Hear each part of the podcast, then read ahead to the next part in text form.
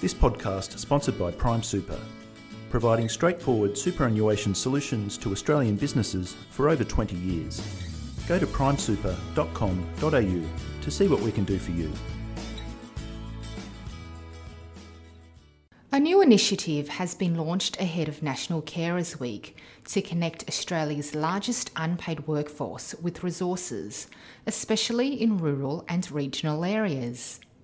Here to shed more light on this is Paul Lindsay, Director of Market Access and Government Affairs at Merck Biopharma. So, Paul, where did the idea of embracing carers come from? Thank you, Megan, and, and thank you for uh, your interest in this initiative. The idea uh, came from uh, Merck uh, about a year ago. Um, Merck is a supplier of a number of medicines um, to patients around the world. And we're very conscious in our discussions with healthcare professionals around uh, the role and support that the patients have with carers um, uh, in their daily daily lives. And we realize that uh, carers do a lot of work, but they don't really understand whether they are a carer or what resources are available to them. And so we started thinking that uh, our role is more than just providing medicines. It's really about the well-being of uh, these patients, which involves, of course, their um, their support groups. So we got in touch with a number of leading care organizations uh, around the world, and Carers Australia is is one of probably the leading organizations. And we got them together, and uh, they agreed that this was an important initiative to basically put a spotlight on the role that uh, carers provide uh, to patients. And as a consequence, we launched Embracing Carers. And the idea of Embracing Carers is uh, really to bring to the attention what information exists uh, for carers uh, around the world and what support they can access to make their lives easier. What does this aim to achieve? Well, this year um, we are launching next week uh, during National Carers Week, uh, which is a great initiative of Carers Australia. Uh, we're launching a few things. First of all, we've done a global state of care report, and this report has looked at the the state of um, initiatives in various countries around the world, and Australia, of course, is one of them. And in it, we've looked at basically what kind of legislation exists, what workplace uh, arrangements are in place. Um, is there respite care? Are there financial um, services available for carers? And we put that all together uh, in a in a report, and we'll be launching that report uh, next week. And coupled with that report, we are launching a social media campaign and that campaign is mostly Facebook oriented, and it's really uh, identifying um, some uh, patient, uh, I'm sorry, care stories, uh, and these will allow then other carers when they go onto the Facebook page to see these stories and then maybe recognize, hey, this sounds familiar. I think that might be me. I do something like that. Am I a carer? And uh, consequently, we have a questionnaire that a very simple five uh, point questionnaire that uh, people can go through to help them identify that um, actually maybe they're more than just a, a caring relative who's looking after someone. Um, they are uh, identified as a carer. And as a consequence of being identified as a carer, then uh, they can go to these uh, these websites to understand what support exists for them. You mentioned there could be a bit of confusion on what identifies as a carer. What is the definition of a carer?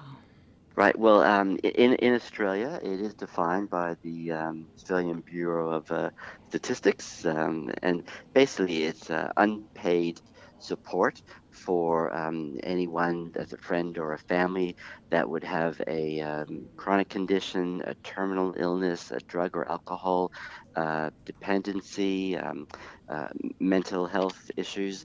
Uh, the key point is, you know, unpaid care for those people.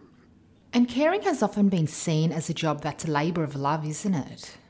Absolutely. And um, there's no doubt that the vast majority of uh, carers are family members. Um, and that's why we are here all the time. But this is normal. I'm, I'm their parent, so of course I would care for them. Or they're my father, of course I would care for him. Um, and that's all well and good, but we're trying to raise the spotlight so yes, that is a role that you're providing in addition to your being a caring relative, and there is support out there, and there's a network that you can um, tap into to to understand what is out there to help you um, in your caring role. Because there's also been quite a lot of research uh, done to show that carers don't look after themselves. They feel guilty if they spend time away from the person that they're caring to do their own um, physical well-being or mental well-being. And as a consequence of that depression is actually a very high um, comorbidity of uh, carers uh, because they do feel isolated. They do feel guilty if they spend time away from the people that they're looking after. How many carers are there in australia Australia has uh, quite a large proportion. It's about 11% of the total population, so that's roughly 2.7 million uh, carers in, in Australia. And um, of those uh, carers, that provides, it's estimated, about $60 billion of unpaid labor uh, to the Australian economy. That's almost, you know, um, probably 1.9 billion hours per year. It's a lot. So that's a pretty large percentage. So, what services and support are available for those carers? Well, I want to bring to your attention a terrific website uh, that the government launched uh, about two years ago, and it's called carergateway.gov.au, and that is a one stop shop so everything that um, a carer would want to know about what financial services are available, what respite services are available, um, what the legislation allows and doesn't allow, um, all that is there. Um, and I would recommend your audience to to go to that website and, and find all that detail. Why is it particularly hard for rural and regional carers? Well, it's very interesting. Um, as you know, I think it's about 80% of the Australia's population live in the um, urban um, centers.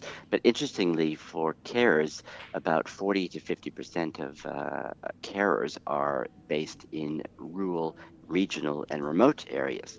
Um, now, we all know that out in the rural communities, um, access to services and resourcing uh, is a real challenge. Um, and we know in Queensland and New South Wales, in particular, with the drought, uh, the the uh, financial uh, economic burden that the drought is having on uh, these people, coupled with the fact that I mentioned that carers do tend to suffer from um, mental health uh, issues as well, we thought it was highly important that we really focus on the rural and regional areas to bring to their attention the spotlight that you are not alone there are services available, and in our social media, we do have some examples of Australian uh, rural um, carers uh, to talk about their stories again, so people can understand when they're out in these um, isolated areas, uh, they aren't alone. There is help.